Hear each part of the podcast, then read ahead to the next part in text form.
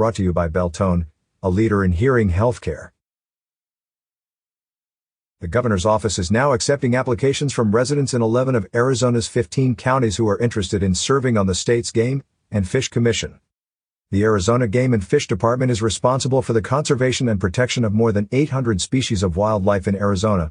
The department is also responsible for efforts that range from wildlife habitat improvement projects to mentored hunt camps, family campouts, fishing clinics, and other activities designed to get people involved with the outdoor recreational activities that Arizona has to offer the Game and Fish Commission establishes policy for the management, preservation, and harvest of wildlife, and makes rules and regulations for managing, conserving, and protecting wildlife and fisheries resources, as well as for safe and regulated watercraft and off-highway vehicle operations, serving in an advisory role to the Arizona Game and Fish Department.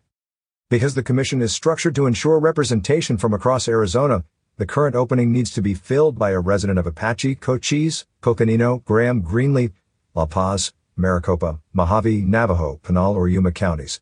Applicants may be of any political party affiliation or independent, but must not have changed party registration within the past two years in order to be eligible. Applicants who are knowledgeable and passionate about Arizona's diverse wildlife are encouraged to apply by 5 p.m. Thursday, September 16th. Individuals interested in applying or learning more can click here. For more information about the Arizona Game and Fish Commission and its mission, please click here. Individuals also may contact the Governor's Office of Boards and Commissions at 602-542-2449. Is your business listed in the official Prescott Valley Recreation Guide?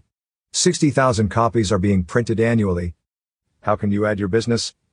Call 928-257-4177 or email info at talkingglass.media or fill out the format.